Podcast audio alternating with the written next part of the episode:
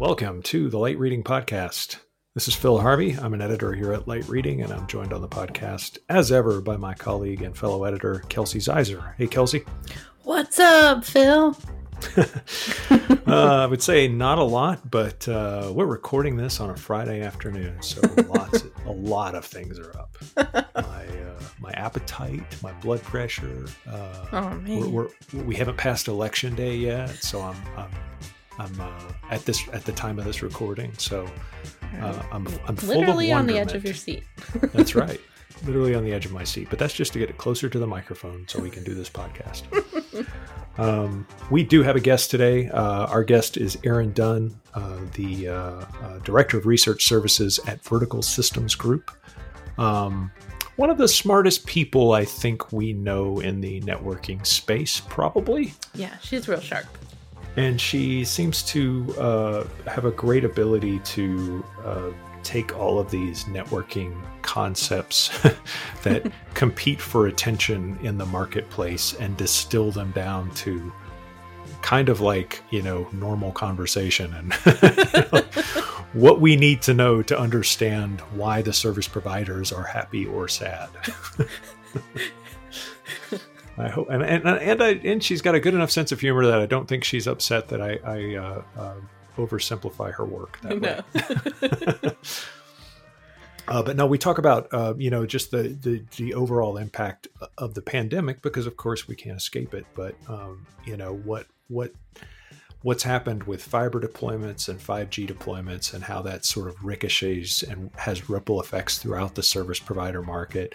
Um, we talk about the SD WAN market, of course, and you had some good questions about like not just the the the impact and the scale of things like zero trust access, but also, um, you know, the the trajectory of SD WAN in mm-hmm. terms of, um, you know, groups like MEF and how they're uh, looking to unify what all this the way all the service providers describe and provision and account for such services in the marketplace. Right. Yeah. Aaron had some good insight on, um, you know, what the impact might be of service providers and suppliers having that SD-WAN or SASE certification from MEF and what that could mean for their enterprise customers and even got some predictions for how 2021 could possibly be brighter for us. Yes, yes, she was. Uh, she was uh, very uh, uh, uh, generous not to hang up when we asked for predictions for next year uh, for the market because uh, eh, you know in, in 2020 that's what the that's what the tendency's been. yeah. Well, we didn't ask her to predict when a vaccine will be, so no, right. no. We just talked about uh, SD WAN and those those type of services, but but it is important to note that you know she, she is you know incredibly optimistic about the rebound of that market in the service provider space mm-hmm. and uh, and and she lays out the case pretty uh, pretty thoroughly so uh, so without any further ado let's uh, let, us get to this podcast where we talk to Erin Dunne uh, director of research services for Vertical Systems Group this podcast is sponsored by Nokia, proud builder of IP and optical communications infrastructure, the beating heart of the networks that keep us all going. Nokia IP and Optical, the foundation for what's to come. Welcome to the Light Reading Podcast, Erin. It's good to have you here. Thanks for having me. Yeah. So, we wanted to talk to you a little bit about did you know that there's a, a pandemic going on? I had no idea. I've been I've been stuck wow. in my house. I had no idea. Well, before we get into questions, we, we we've got a lot of explaining to do. oh gosh. Uh, that's sorry, that's my favorite joke of mm-hmm. what? There's a pandemic? Mm-hmm. but of course, um, you know, as I'm sure you're aware. there's been a lot more uh, remote working and you know of course we're all working from home right now. Has that had a significant impact on fiber build outs and 5g deployments? What have you been tracking there? Wow we have been tracking this in some detail and it's it's really really interesting. Uh, we've been tracking fiber building fiber connected buildings for years. And at this point there's upwards of let's say you know, 60 uh, almost 65% of the large buildings are mm-hmm. connected in the US. The little guys, the smaller than 20 employees, it's it hovers around 12% right now.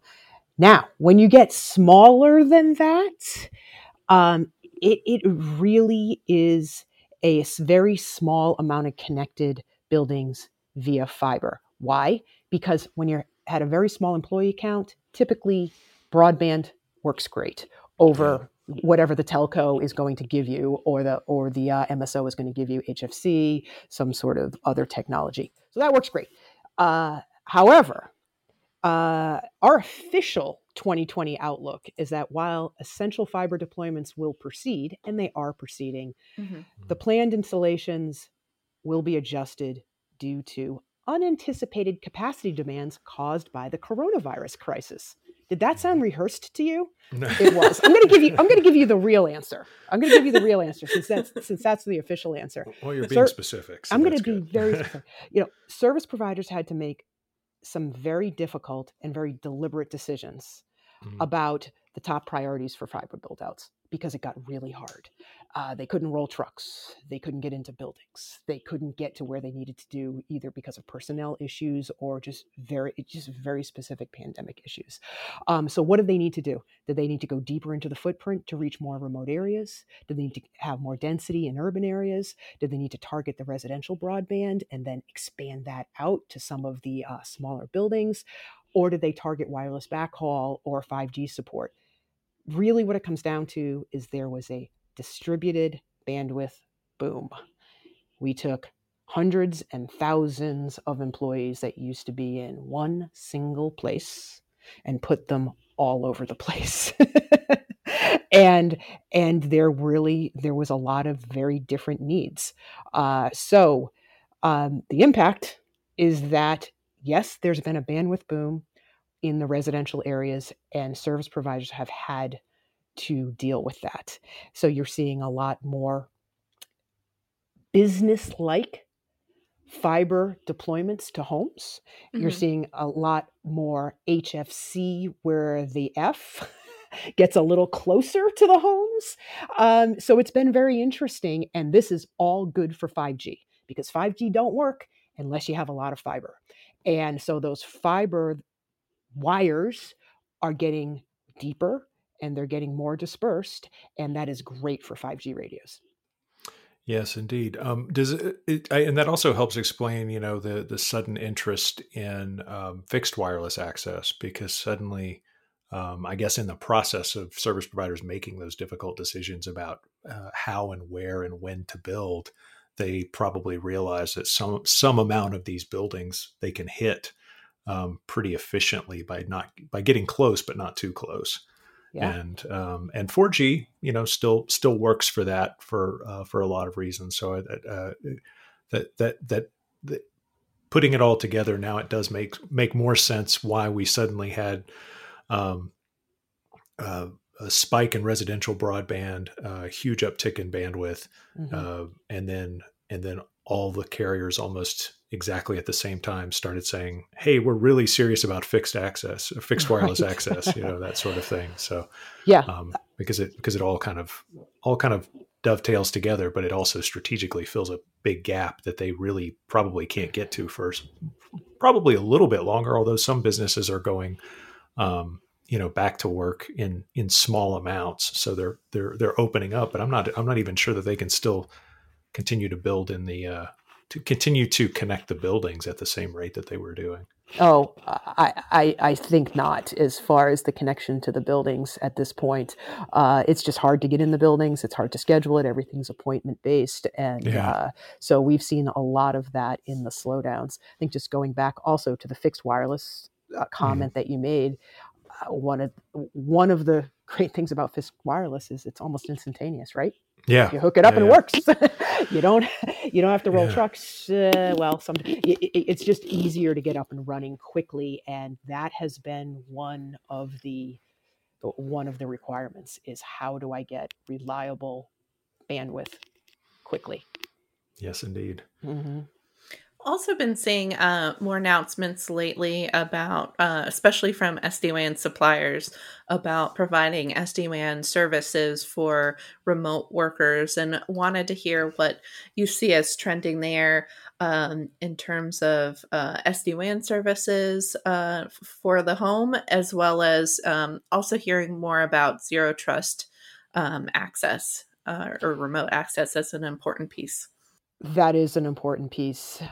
Uh, I think I want to rephrase that question uh, because zero trust access and SD WAN services are technologies that are addressing the overall requirements for work from home. And the overall requirements are, as we just said, bandwidth and networking that is secure mm-hmm. and stable and fast. And though SD WAN is one of the technologies or one of the solutions that achieves that, it's not the only one by any stretch. So, what we're seeing is every one of the service providers and the equipment vendors that are playing in this market is scrambling, and I think that's a great word for it, to try to address this requirement the requirement that we just talked about just a couple of minutes ago, which is you're taking hundreds and thousands of workers that used to be in one place and secured by their corporate IT policies mm-hmm. uh, and technology, and then putting them at home on a residential broadband connection, sometimes with their home laptop with their kids playing Fortnite next to them, Fortnite next to them. Yeah. And right? I was gonna say now there's toddlers with access. That's too. right, and iPads and everything's flying around. And it's yeah. crazy. and the biggest issue, and this pulls in zero trust, this pulls in SD WAN, it pulls in all of the networking technology, is where, where, where do you inspect those packets and how do you do it? Be- mm-hmm. So, what we're seeing is a lot of the solutions that the service providers, and of course this is self-serving, is they say you need another connection and then we'll attach right. our box to it and then mm-hmm. all your corporate um, connectivity goes over this one. Right. Well that's great. Yeah. Great for them. Um, and it, because the other way is hard. You have home gateways home routers and you have lots of other instances that should be within that trusted network that can't be trusted. Uh, so um, so that's it's it's it's incredibly complex um, and the service providers and the equipment vendors are struggling with it. And one of the big things we've seen on the SD WAN side for work from home is that SD WAN appliances, let's say, or remote connectivity devices are not that very inexpensive and they're not, they're somewhat complex. Two things that don't work well in the home. In that vein, as we're talking about uh, providing, well, before I ask the question, I just quick quick note about uh, this. I mean, I, it's all very complex because we're all trying to do everything over one connection, you know, unmanaged connection. Back in the day, I guess service providers would just build an entire separate network for each service, so it made made, made life a little bit easier. Well, and I think that goes to this this transition that we're having is that that the enterprises had private networks and they were by definition and inherently secure. And now they're not because we moved to a different style of technology where you have to lay security on top of it and it's not easy at all. Yeah. Uh, the next thing I wanted to get into was uh, this this acronym uh, sec- uh, SASE, Secure Access Service Edge. Hmm. Um, what you know, what impact has this? Uh, I want to say I don't know, technology movement or technology realization had on the SD WAN market? You know, has it has it has it influenced uh, product strategy? A little bit of both. I'm I'm I'm I'm still trying to kind of get my head around where this stuff becomes wh- where SD WAN fits into that whole equation because it, it's being described as like the you know the the service edge so it's it's it's everywhere right right it's a bit obtuse a question. I'll give you that. it has fundamentally impacted the marketing surrounding yeah. SD WAN because I don't know that you see an SD WAN service or technology that doesn't mention the term. Uh, I think it has led to a bit more confusion mm-hmm. because the framework that SASE lays out has truly has, has been something that managed SD-WAN services have struggled with from the beginning, which is how do you integrate the security with the networking on an application basis, uh, you know, uh, on an application right. by application basis. Yeah. It's complex. It's been, if you look at every survey that we've done that has tracked this, security has always floated up right at the top as what are your top concerns about a transition to an SD WAN service and its security. Right at the beginning, it was always cost. It was, whoo, all right, this is going to cost me less. I love it. And then they mm-hmm. realized that cost was was not a driver, um, and then securities just floated right up to the top as as as one of the concerns. So, um, so I think I, this the SASE terminology eh, has had a, material impact, I would say, on the marketing and uh, how SD WAN is, I guess, fit into it. Uh, I don't ever see SASE replacing SD WAN. It's it's part of it, and SD WAN is there to I guess we'd call it shape the networking traffic. You still need the network. Mm-hmm. and we so um, so that's why that's where SD WAN comes in. Yeah, I think it's interesting because when SD WAN was really hitting off, it seemed like a lot of the vendors were like, "Oh, we were doing it. We've been doing it for ten years mm-hmm. before it was a, a, term, and now that SASE's here, they're like, "Oh yeah, we were doing that before that was SASE." And um, right. but you know, now it's coined a term, so that's great. yeah, I mean, everyone was doing a, it before it was cool.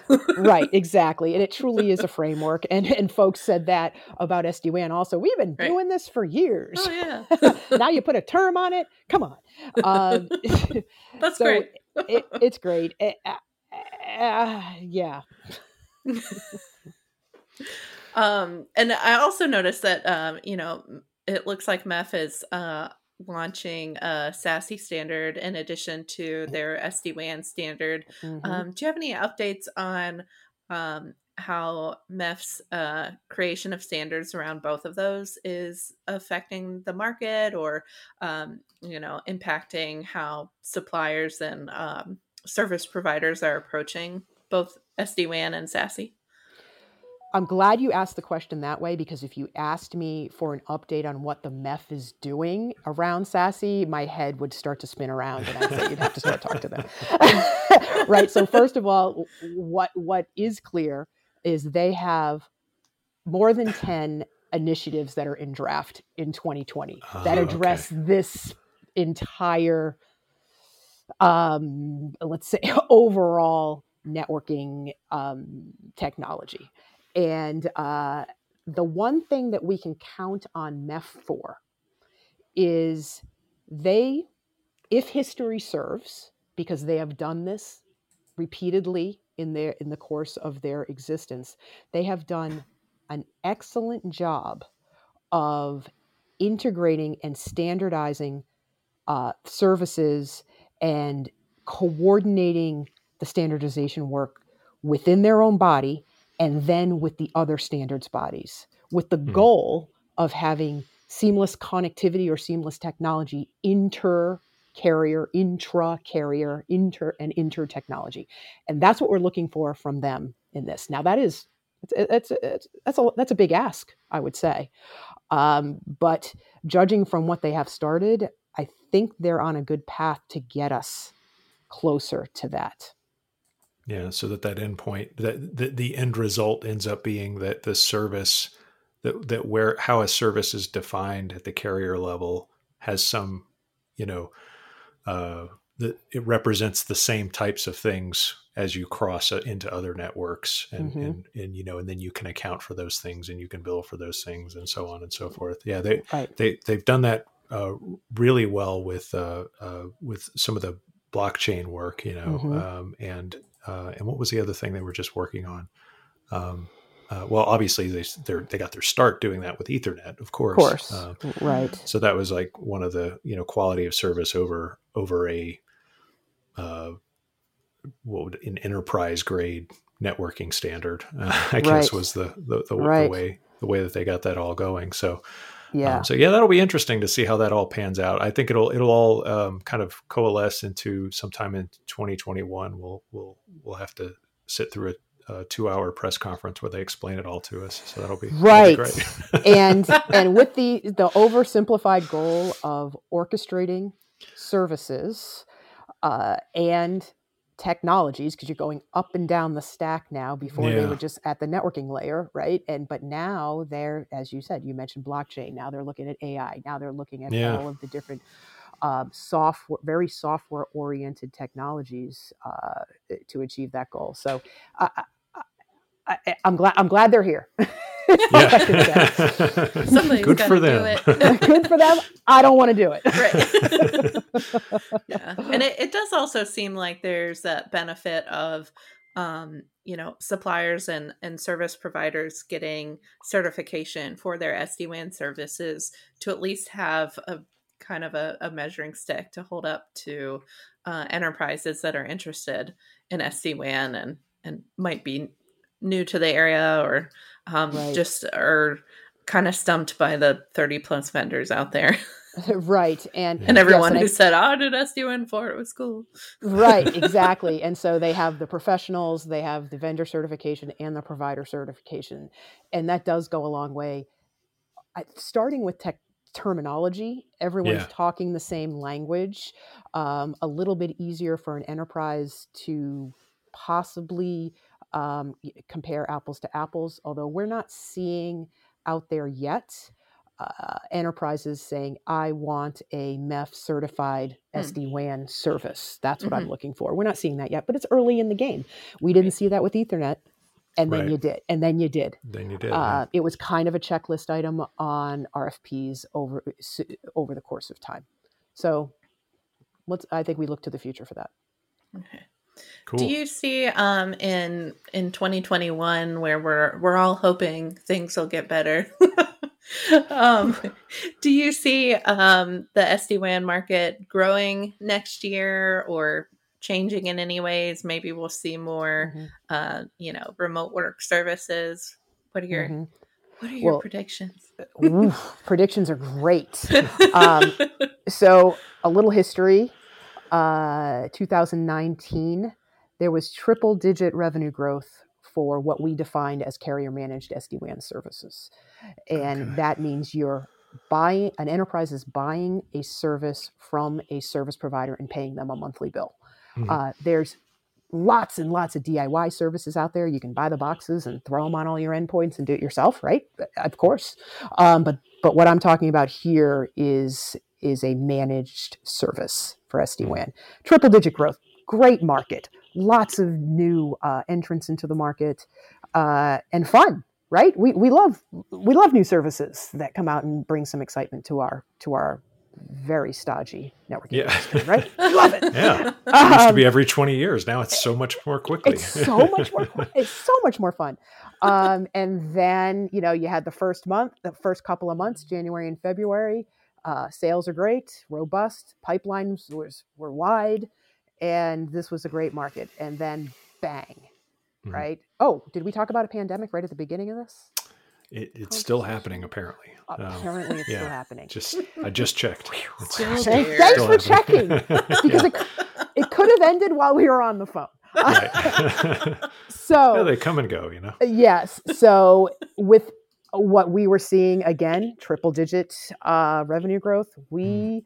dropped our revenue uh, projections for 2020 for SD-WAN to 17%. That's mm-hmm. a that's a big drop. Wow. Um, from a, you know a, a, formerly very very robust growing surf service service. What we're seeing in Q you know Q3 into Q4, which is where we're at right now, is the economic recovery starts to gain some momentum. We just got some good news about the GDP just, I believe, yesterday. Uh, and I mean, that's great news 33 plus percent o- over the last quarter. That I, I, think that shows that things are starting to come back. Um, and in 2021, uh, we're looking at a rebound of revenue growth. Uh, our growth projection is constantly in flux. I got to say that the analysts on our team are touching that thing almost every day. So I don't mm-hmm. have a number for you, but let's go with higher than 17%. yeah, yeah.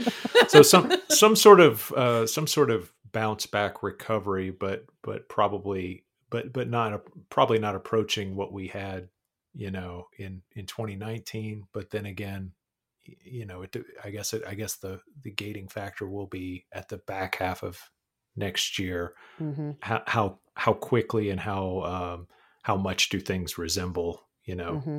uh, what the business climate was in 2019? You know, right. in terms of being able to uh, staff offices fully, you know, take just to generally take down the overall risk of uh, of COVID 19. Mm-hmm. Uh, because COVID nineteen will still be around, but it's right. just like you know we can we can take down the risk to the point in, in, much the same way we have with the flu and everything else, you know, that that, uh, that, that, people catch. right. Yes. So we did a survey in early Q3 of service providers worldwide, and we asked them, "What's your post-pandemic view of of SD WAN?" and or uh, you know of the entire market and how can SD-WAN, you know, what's the outlook for your SD-WAN services? And the two major themes that kept coming back were uh, accelerated enterprise IT transformation, meaning companies, exactly what you just said. Companies need to be nimble and figure out how to change and stay profitable and in business working differently over the next year to two years. Uh, and how do they do that? Um, they need flexible work from home solutions. So those were the two themes that kept coming up, and um, the service providers are looking to address those those two for their customers. We've seen it, uh, and we already talked about work from home, but just the the basic IT transformation. The one thing we've also seen with this is the general. Hmm, desire, maybe is a good word, for managed services. Enterprises figured out it's really hard to do this by yourself, especially when you need to change. And so we're seeing uh, the managed services market, whether it's you know voice, video, networking, data, it, it doesn't matter. Uh, enterprises are looking for a service provider to take care of that for them and and implement it quickly and uh, and be able to roll with the changes. So so uh, again, no no small no small task. Yeah, yeah. They want to be but, able to hit that. I was gonna say um, panic button, but maybe easy button's a little bit more positive. Easy button. no more panic buttons. Please. That's right. No panicking, please. uh, so yeah, so that's that's I guess our SD WAN predictions for 2021 are that yes, we're going to see some revenue rebounds. Yes, we're going to see that revenue look a little different than we would have predicted.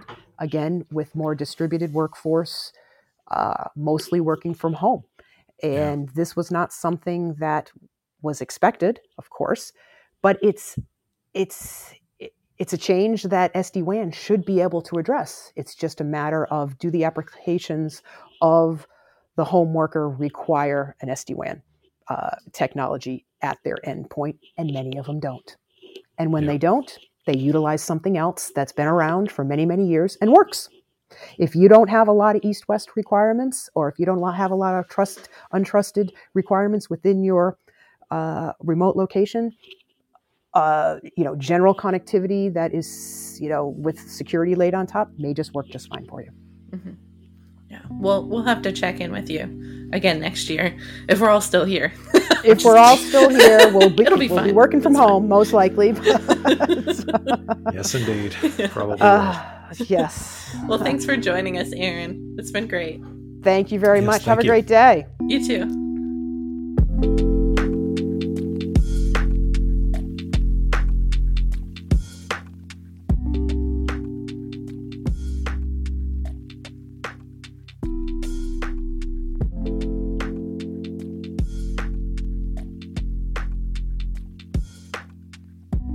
That's it. That's our show for today.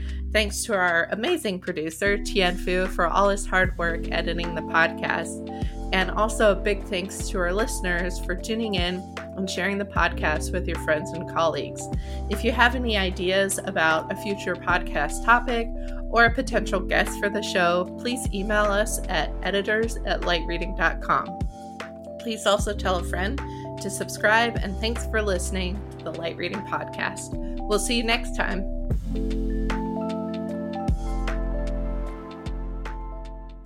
This podcast is sponsored by Nokia, proud builder of IP and optical communications infrastructure, the beating heart of the networks that keep us all going. Nokia IP and Optical, the foundation for what's to come.